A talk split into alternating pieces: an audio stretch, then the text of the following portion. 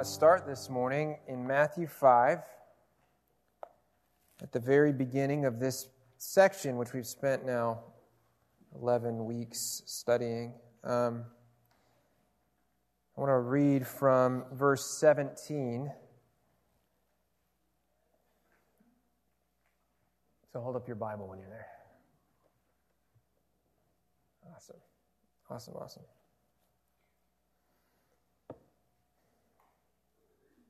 Our king says, Do not think that I have come to abolish the law or the prophets. I've not come to abolish them, but to fulfill them. For truly I say to you, until heaven and earth pass away, not an, an iota, not a dot, will pass from the law until all is accomplished. Therefore, whoever relaxes one of the least of these commandments and teaches others to do the same will be called least in the kingdom of heaven. But whoever does them and teaches them will be called great in the kingdom of heaven. So, by way of review, you need to know if you're a Christian that the law has not been abolished for you. You are being called to fulfill the law. The law is still relevant to you. In fact, probably more relevant to you than to anyone who has ever attempted to follow it without Christ because you've been given the tools and the equipment to do the law and to teach the law. God's people are called to so do and teach the law that their good works will actually fulfill the law. Love is the fulfillment of the law. So that's possible because you are, if you're in Christ, a citizen of a new kingdom and the benefactor of a new covenant, which means you have a new heart. Your new heart is equipped to do the law in, in a way that no one can do the law. In fact, our righteous works, as we are molded into the image of Christ, will be perfect, complete, or or whole as the Father is perfect. That's the call, and that's the call that Christ is, is, is issuing to you and to me. If we are in Christ, we have received the call to do righteous works in such a way that, that we will be perfect and as the Father is perfect. And if, you, if that troubles you, um, uh, it, it's not a bad idea to go back and listen to last week's sermon. It doesn't mean moral, spotless righteousness in this sense. It means completely or fully or maturely doing the righteous works we're called to do in, in the law. Okay? And what does that look like? What does that perfection look like? Well, according to Jesus, that perfection looks like loving bad people. You shall love your enemies,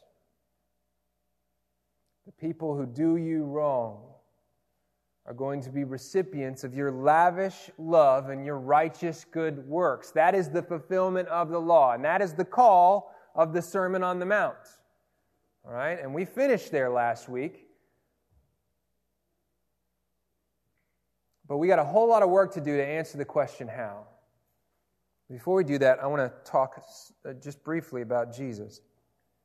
Jesus himself, and we're going to see this played out all through his ministry it's not just in this book, it's in all the Gospels, and it's referenced throughout the New Testament. Jesus treasured bad people.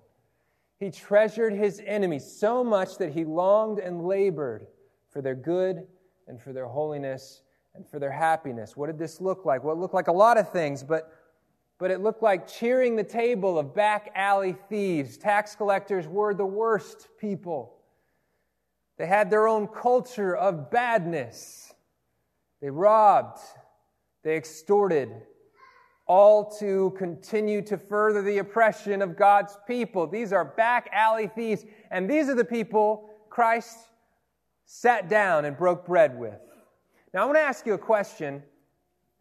Was he pinching his nose? I mean, reflect on it for a moment. Do you think that Jesus was, ugh, just enduring his time? Or was he actually treasuring and longing and laboring and perhaps even enjoying? Let me ask you another question.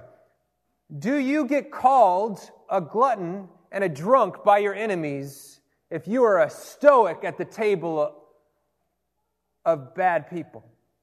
No, I don't think so.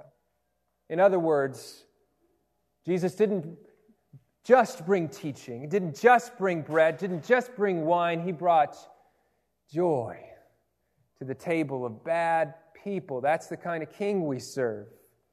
He wiped away the tears of prostitutes. People who were unclean felt comfortable in his presence.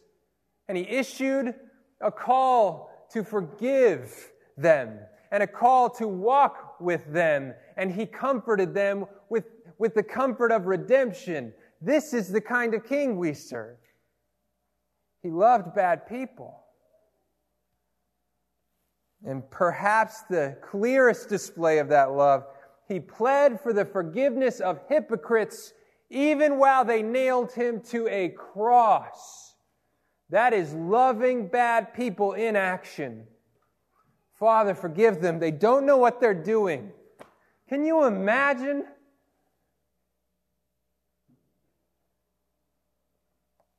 Jesus loved bad people, and he's calling us to do the same. He's calling us to do the same. So we're here this morning to, to, to ask the question how? how? So if, if good works fueled by merciful love are the fulfillment of the law, and that's been the claim, right?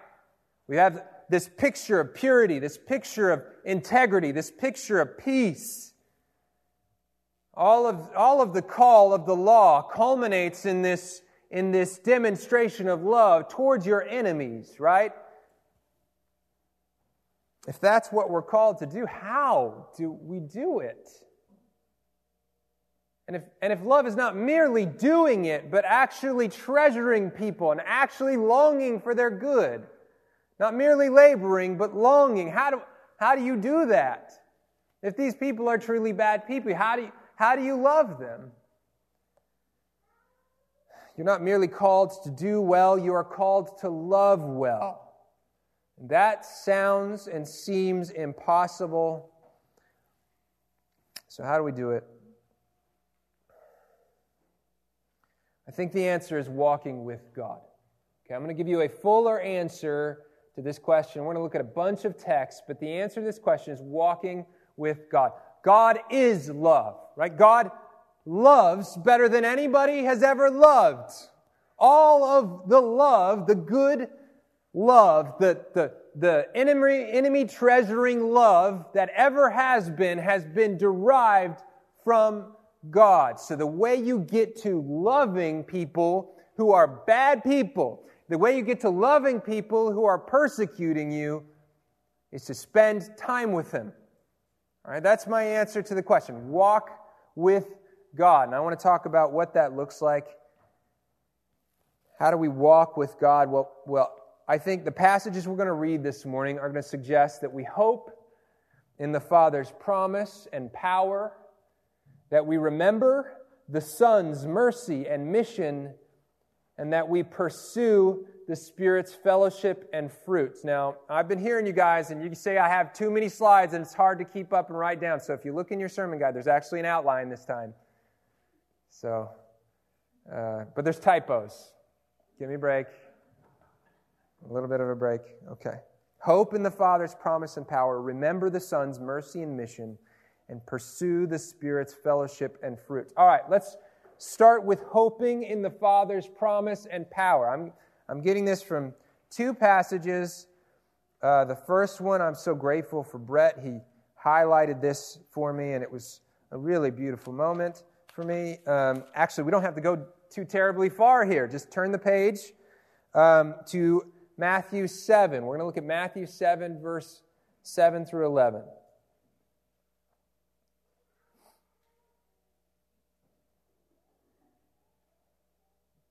Ask, and it will be given to you. Seek, and you will find. Knock, and it will be open to you. For who, everyone who asks receives, and the one who seeks finds, and the one who knocks, it will be opened. Or which of you, if his son asks him for bread, will give him a stone? Or if he asks for a fish, will give him a serpent? If you then, who are evil, know how to give good gifts to your children, how much more will your Father who is in heaven give good things to those who ask him?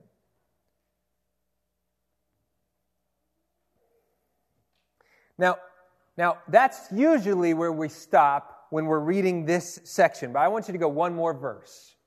One more vor- one more verse. Founded upon that miraculous and majestic invitation, founded upon that unbelievable invitation, the God who is capable of anything, the God who is all powerful, is inviting you to ask and he'll give. Seek and you'll find. Knock and the door will be open. That's, that's the foundation of this next sentence. So whatever you wish that others would do to you, do also to them, for this is the law and the prophets. Merciful love. Right? Christ circles back on this concept of loving people well. All right? Loving people fully and comprehensively. And this is even a, seems like a step further. Whatever you wish that others would do to you, do also to them. For this is the law and the prophets. So, so this dramatic call to love, to mercifully love others, right? This, this reformulation of the notion, love your neighbor as yourself, right?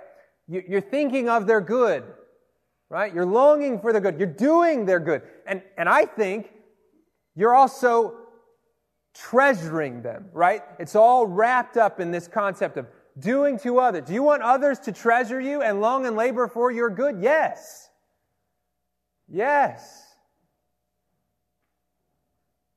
Well, th- that dramatic and impossible love that's extended without restraint, there's no boundaries here, right? There's no boundaries around to an extent do to others as you would have, or until you're tired, do to others until, no, there's no boundaries. This is, this is dramatic love without restraint, and it's founded upon this invitation to ask. Because God is ready to give it to you. God is ready to give you love for your enemy. All right? That's the first step. Recognizing that this is not something you can white knuckle recognizing that you can't just like will yourself to, to dramatically care for others, to treasure their good in Christ. You can't will yourself to do it, recognizing that and also seeing God's invitation to, to ask and seek because He'll answer and you'll find. That's the first step. That's that's the promise of the Father. The promise of the Father is if you want to love people, you come to me and you ask me for that love, and I'll give it to you. All right? All right. And I want to add to this with a, with a, a passage in Ephesians 3. All right? Ephesians 3. We're going to be jumping all over. And I didn't put the full text in the slides, and so I'd like for you to turn there. Ephesians 3. If you're unfamiliar with the New Testament, General Electric Power Company is what I was taught. In general, like Galatians, Ephesians, Philippians, Colossians. Okay. That was for free. You're welcome. You won't be able to forget it. 3, verse 20. I think we read this all the time. I think we think about it all the time because it's encouraging in itself, but I want to put it in context. 3, verse 20. This is Paul praising God. He says, Now to him who is able to do far more abundantly than all that we ask or think, according to the power at work within us. To him be the glory in the church and in Christ Jesus throughout all generations, forever and ever. Amen. To him who is able to do far more abundantly than all we ask or think. Now, praise God. Generally, that's true. Generally, God is able to do. In, in every case, God is able to do far more abundantly than we can ask or think. But, but don't let this just live in this like unanchored, you know, doctrine of prayer, right? He's actually referring to something he has just asked for, right? So I want to read that. Starting in verse 14. For this reason I bow my knees before the Father, from whom every family in heaven and on earth is named, that according to his riches of glory he may grant you. Okay, here it is. Here's what he's asked for. He may grant you to be strengthened with power through his Spirit in your inner being, so that Christ may dwell in your hearts through faith, that you, being rooted and grounded in love, being rooted and grounded in love, may have the strength to comprehend with all the saints what is the breadth and length and height and depth, and to know the love of Christ that surpasses knowledge, that you may be filled with all the fullness of God. That's the ask. That's the ask. The Father is able to do far more than that request, which was, by the way, to be rooted and grounded in love, to know the love of Christ, and to be filled with the fullness of God. That's the request that Paul refers to when he says, and the Father is able to do far more abundantly than all we ask or think. Amen? So we have in Matthew a promise that if you want to love people, all you need to do is ask God and seek God and knock, and the door will be opened to you. And, and, and supplementing that is this dramatically brilliant expression that, that Paul has this wild imagination for the church. This, this unhinged imagination for the church that they'd be rooted and grounded in love, that they would know the fullness of the love of Christ, and that they would be filled with the fullness of God. And then he says, and, and the Father's able to do far more than we ask. So, so if from this moment there's even the slightest hesitancy that God is wanting to and able to give you a heart full of love for bad people, let this resolve that hesitancy. Right? He is ready. And He's inviting you. And while you're asking, you just need to remember He's able. He's able to do it. Okay. I need to calm down. I need to calm down. I just did the thing that Brett does sometimes. It's when you when you squish your, your shoulders together and you point out like this. This is just actually because we've been watching Piper for like 20 years. Because he's like this and he's like, you know? Okay, so that's the sign that I'm getting a little worked up. Okay, so so trust in the Father, hope in his power and his promise. Okay. All right, next, remember the Son's mercy and mission.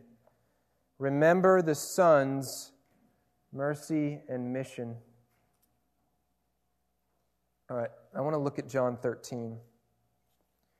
John 13. This is a beautiful passage. I'm indebted, by the way, to about four different articles on a number of different websites. I'm going to drop those into the realm. Um, so many helpful articles connecting dozens of disparate texts to this notion of how to love people that you feel uncomfortable with. And I will, I will drop those in here. Um, but John 13, we're going to we're going to read from verse 1.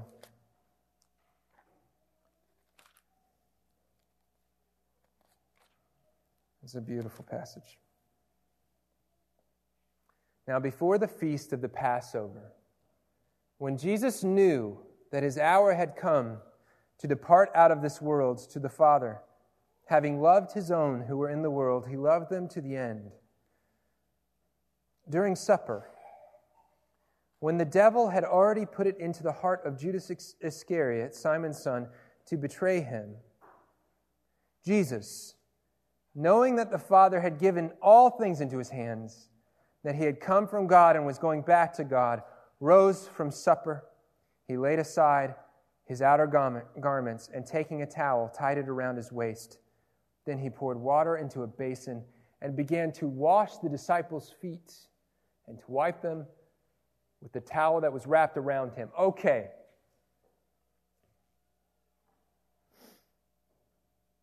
it's the knowing.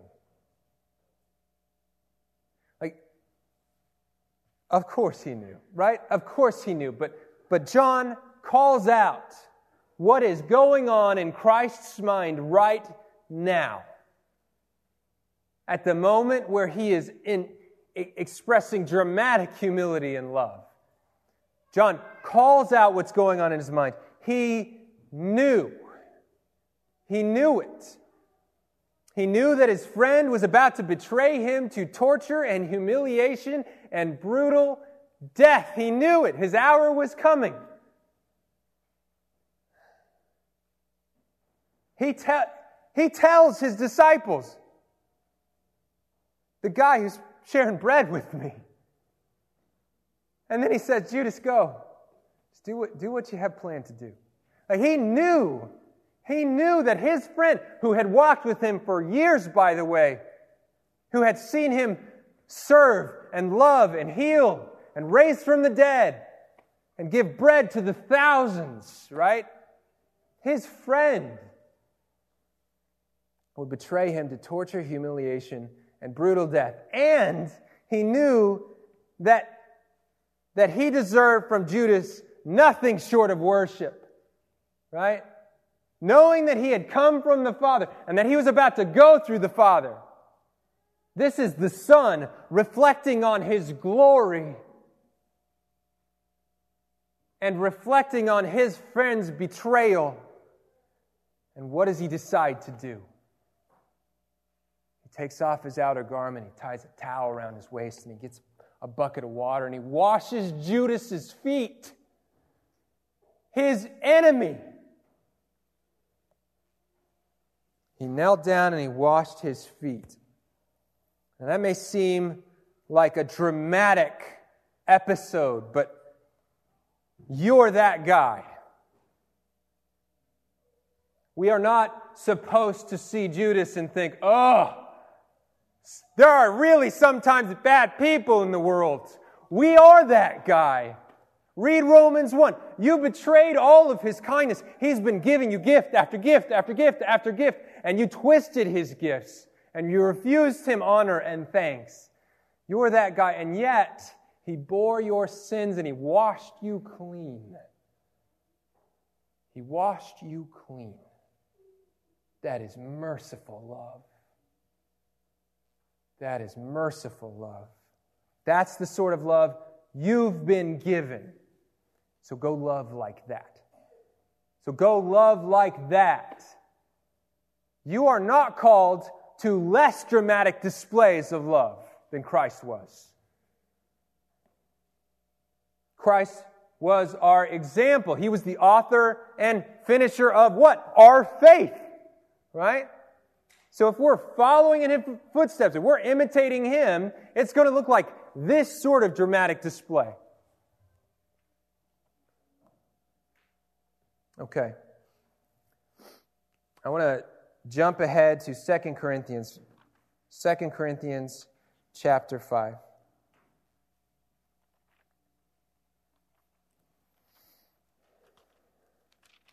Second Corinthians chapter 5. We're going to read from 18. And then we're going to jump back. All this is from God, who through Christ reconciled us to himself and gave us the ministry of reconciliation. That is, in Christ, God was reconciling the world to himself, not counting their trespasses against them and entrusting to us the message of reconciliation. Therefore, we are ambassadors for Christ, God making his appeal through us. We implore you on behalf of Christ to be reconciled to God. Okay, now that's beautiful because that embodies what we just talked about. Having been reconciled, Christ laying down his life on behalf of, of sinners like us is the template. That's the model. Our model to love others is Christ's model, which was, which was cast upon his disciples. He's, he's actually impressing upon his people merciful love by, by by serving them and, and dying for them and, and, and redeeming them. All right, that's the model. But here we have explicitly that having been recipients of reconciliation, we have been reconciled to God. God, who was our enemy because of our sin, has become our Father. Right? We have been adopted into, into God's family. We are reconciled, so radically reconciled that we went from being a beggar to being an inherit, having an inheritance of the kingdom. All right? Co heirs with Christ. So we have been reconciled, and that's not where it stops. He says, now that you've been reconciled, you go, you go issue the message of reconciliation. You're like an ambassador. The King Jesus is sitting on his throne and he's saying, Go, go to my people, go to the world and broadcast the message of reconciliation. Now that's cool. But actually, if you go back one paragraph, we're going to see what this looks like. How does this, what does this look like on the ground? All right? So I want you to jump back to um, verse 14. Verse 14. For the love of Christ controls us.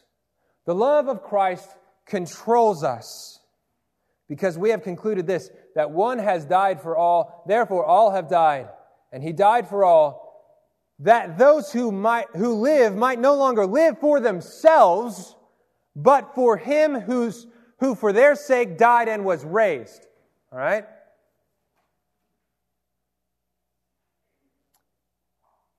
I want to get into this language from him. The love of Christ controls us. What does that mean? It's not like a like a controller for like an Xbox. That's not it's not the right interpretation of this language. Um, perhaps a better translation is, is presses us or pushes us or constrains us. In fact, that was the most popular reading for a long time. Constrains us. It's not that we are being controlled like robots, right?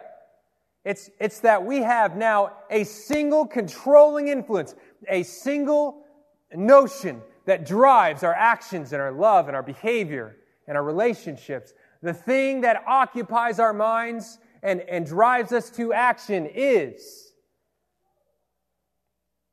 that we have died with Christ. Therefore, our life is not to terminate on ourselves any longer. We do not live for ourselves, but for him who's for, who, who for their sake died and was raised.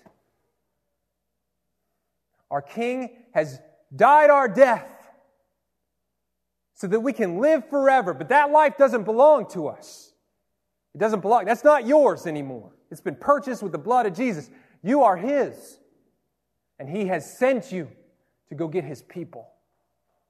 He has sent you to go get His people. He died for all so that those who live might no longer live for themselves. So, the sin forgiving new creation ministry. I love what he calls out in this paragraph. Listen, he says, From now on, therefore, we regard no one according to the flesh.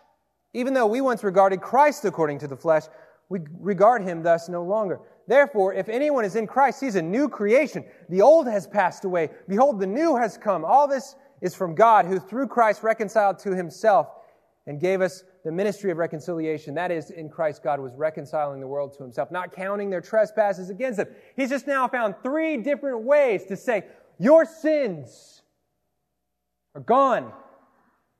The old has passed away. You are a new creation in Christ. And that's the message that's the message of reconciliation. We're going to people who are bad people, who have, have a whole life history of sin, and we're saying, all that you're ashamed of has been bought by the blood of Christ. Now trust in Him, and you will be made a new creation, and you'll be reconciled to God. And then let's go get more together. That's the mission. It's been the mission from the outset, and sometimes we forget about it. But that sin forgiving new creation ministry of Jesus, your King, has been handed to you.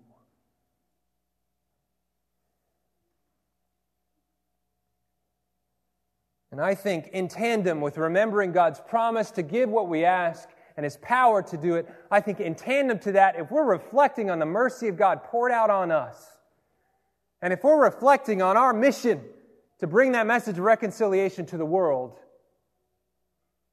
we're going to find that the treasuring of people for their good just starts to go. Just starts to go. May we weep when we see the guy on the corner, right? May we long for his good and may we labor for it. Okay. All right, so that that's uh, reflecting on the work of Christ, celebrating the mercy and mission of Christ. And finally,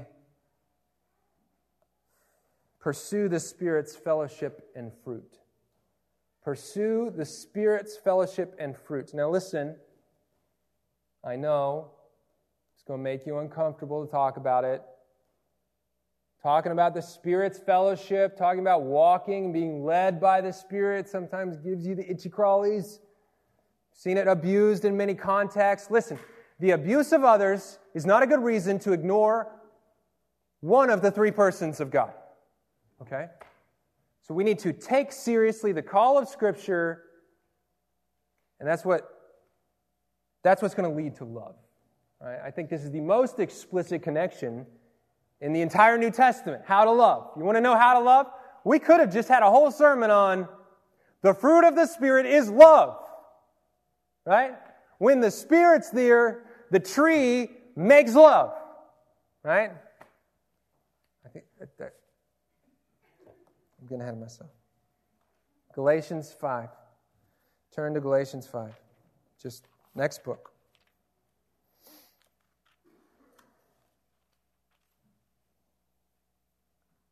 Fourteen through twenty-six.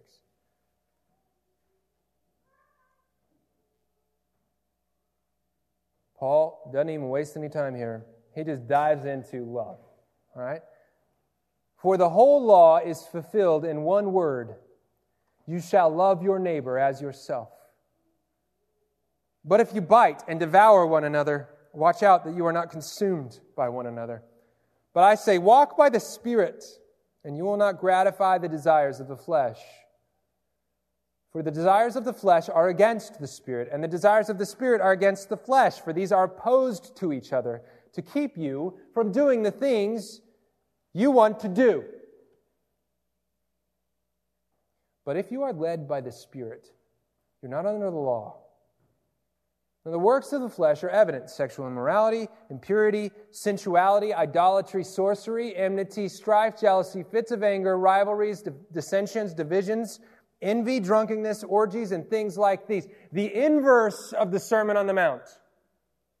The inverse of the Sermon on the Mount is just detailed for you. What does it look like to do the opposite of what Christ is calling you to do? That's the list. And by the way, that's what your flesh is wanting every morning.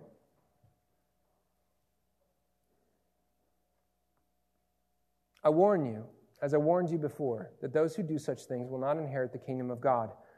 But the fruit of the Spirit is love, joy, peace, patience, kindness, goodness, faithfulness, gentleness, self control. Against such things there is no law. And those who belong to Christ Jesus have crucified the flesh with its passions and desires. If we live by the Spirit, let's also keep in step with the Spirit. Let us not become conceited, provoking one another, envying one another. So you see what he's doing, right? Throughout these two paragraphs, he's just like turning his attention to the flesh. He's turning his attention to the Spirit. He's turning his attention to the works of the flesh. And he's turning his attention to the fruit of the Spirit. And he's saying, choose. Right? Choose. If, if you go one way, you're going to bear good fruit. But if you go another way, you're going to bear the work of the flesh. All right? And they're waging war. You can't have both at the same time. They're waging war. You are always either loving or hating. I have just summarized the works of the flesh as hating. I think Titus says the same thing. He says, We were hating and being hated. That's the flesh life. That's the flesh life. You're either loving or hating. The spirit life is love, flesh life is hatred. But you're always going to be following one or the other. All right? Hatred is the way of the flesh, love is the way of the Spirit. But you wage war against the flesh when you walk with the Spirit. When you walk with the Spirit, you wage war against the flesh. And do you know that He gives us a way to know whether we're doing it? Right? Flesh evidence, spirit evidence.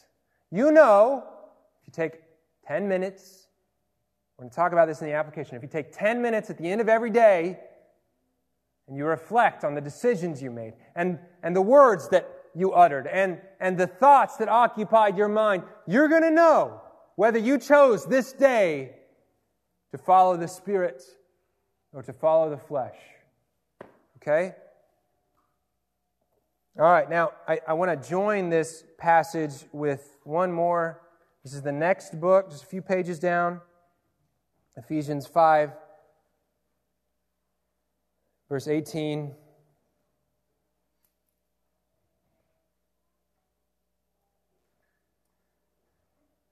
Do not get drunk with wine, for that is debauchery, but be filled with the Spirit, addressing one another in psalms and hymns and spiritual songs, singing and making melody to the Lord with your heart, giving thanks always and for everything to God the Father in the name of our Lord Jesus Christ, submitting to one another out of reverence for Christ.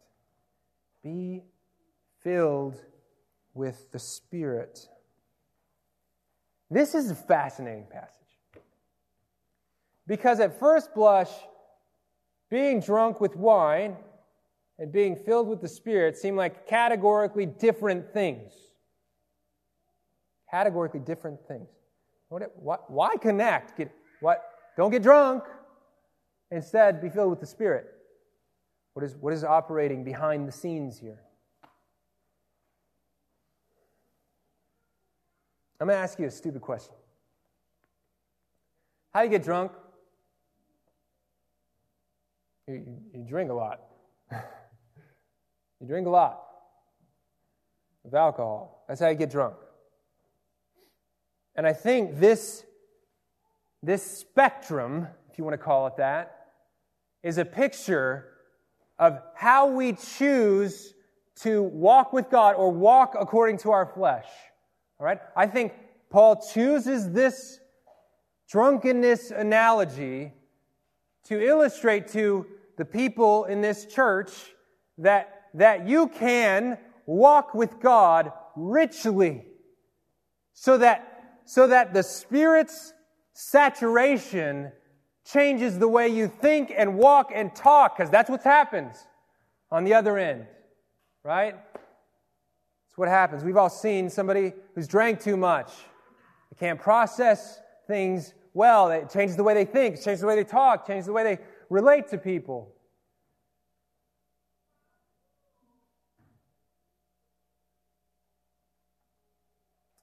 Drunkenness is an analogy of walking with God, in part because when we choose to pursue the Lord, when, he, when we choose to, to drink deeply, as Paul seems to suggest in 1 Corinthians. As we choose to, to run to Christ and from our hearts flows rivers of living water, our relationships and our words and our actions change fundamentally. Or stated another way, why do people get drunk? Because life is hard, man. And, and if I can do anything to keep my head above the clouds, I will, right? Because it's like a, a, a, it's like it's like a fake joy that you can you can sip, right? And all of a sudden, for a little while, you forget your problems, and the sorrows of the moment fade, right? Likewise, you walk so closely and intimately with the Lord your God. And these momentary, these momentary afflictions will seem like nothing against the weight of glory being prepared for you. You will have such, stirred hope in the kingdom, such joy in your salvation, such peace from the gospel that, that these momentary afflictions will seem like a, a slight distraction. Now, that is not to say that there are not seasons of sorrow in the life of a believer. But throughout the Psalter, we have faithful brothers and sisters writing in a season of darkness and causing their souls to remember the goodness of God, right? That's what the Spirit does. That's what the Spirit does. I am going to send you an article written in 1982 by, uh, by John Piper to his church after he's preached a, a message on this sermon. It's called How to Be Filled with the Spirit. Now, now, if you Google how to be filled with the Spirit, you're going to find a whole lot of garbage. All right? So, if you want to do some like uh, good reading, read this article, and there's, there's a whole handful of, of good books and articles we can give you. Uh, let me just go ahead and call them out right now. J.I. Packer's Walk in Step with the Spirit is excellent, and also D.A. Carson's uh, exegesis of 1 Corinthians 12 through 14, which is, I think, called Showing the Spirit. Is that right? Okay. I'm always looking at Brett to ask, to answer questions that I've never prepared him for.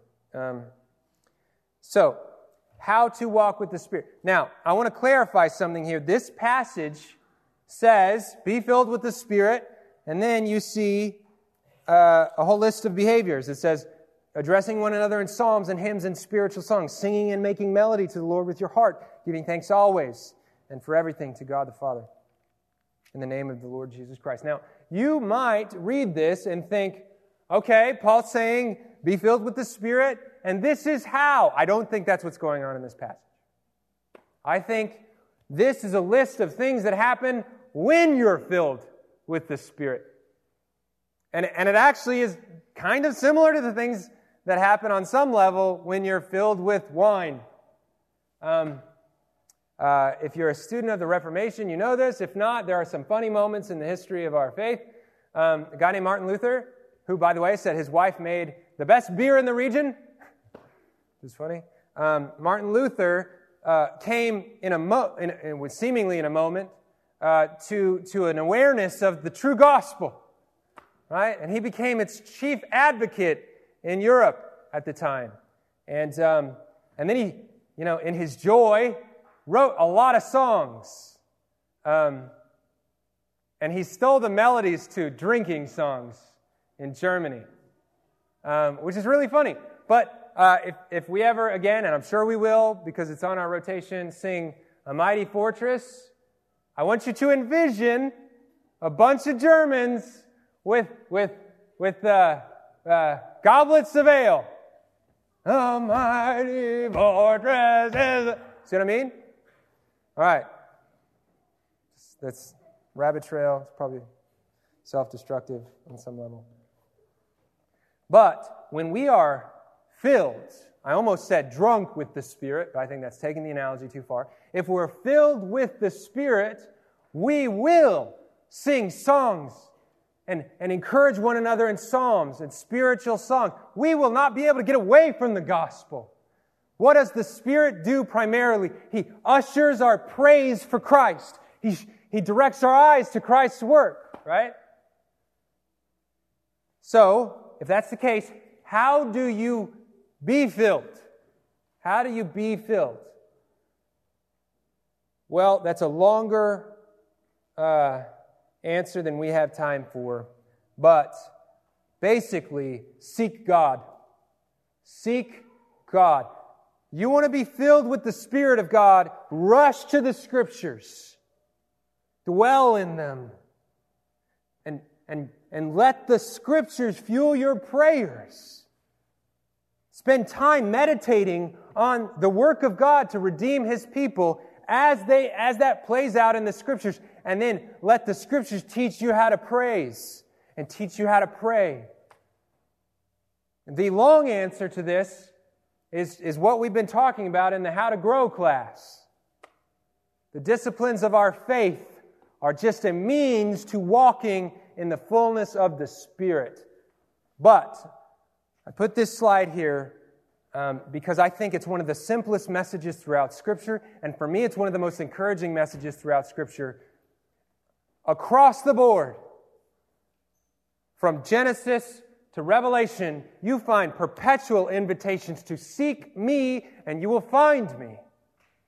Seek God. Psalm 9:10 delivered me from years of despair. Psalm 9:10 The Lord does not forsake those who seek him.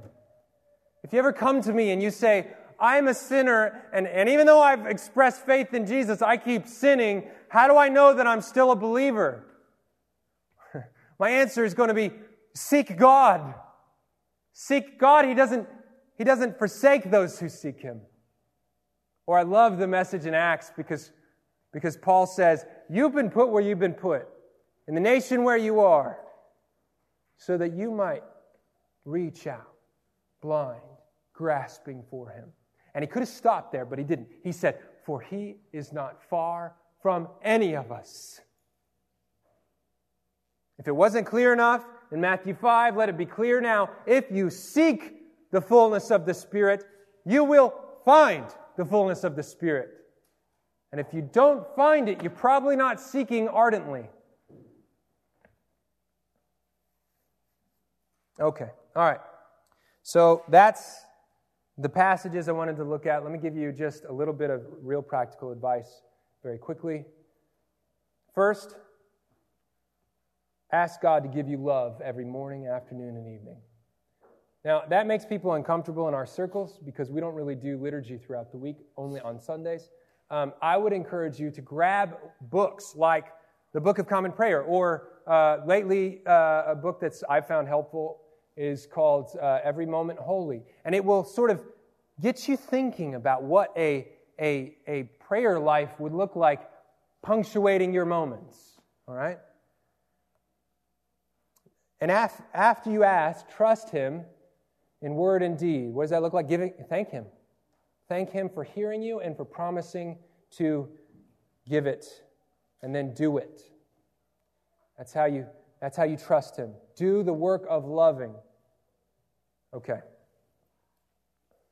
Next, reflect on Christ's mercy on you particularly. Stop what you're doing, turn off your phone, sit somewhere quiet, and think about what He has done for you. It will fuel your affection for others. Okay? I don't think it's a bad idea to set aside a moment every morning to remember your mission. Remember your mission. And then that moment needs to be, uh, needs to be an anchor that guides how you act towards others for the rest of the day. Okay. This is a hard one. I have already encouraged you to do this. Audit your works and evaluate your fruit every evening. Every evening, stop after the kids are asleep or after the dust settles on your day and spend 10 minutes thinking about your behavior and ask yourself whether you've been walking and being led by the Spirit or whether you're being led by your flesh. And then finally, seek God with urgency. Seek God with urgency. Read, pray, fast, meditate, and wait on God and He will give it. Amen? Amen. Let's celebrate His gifts.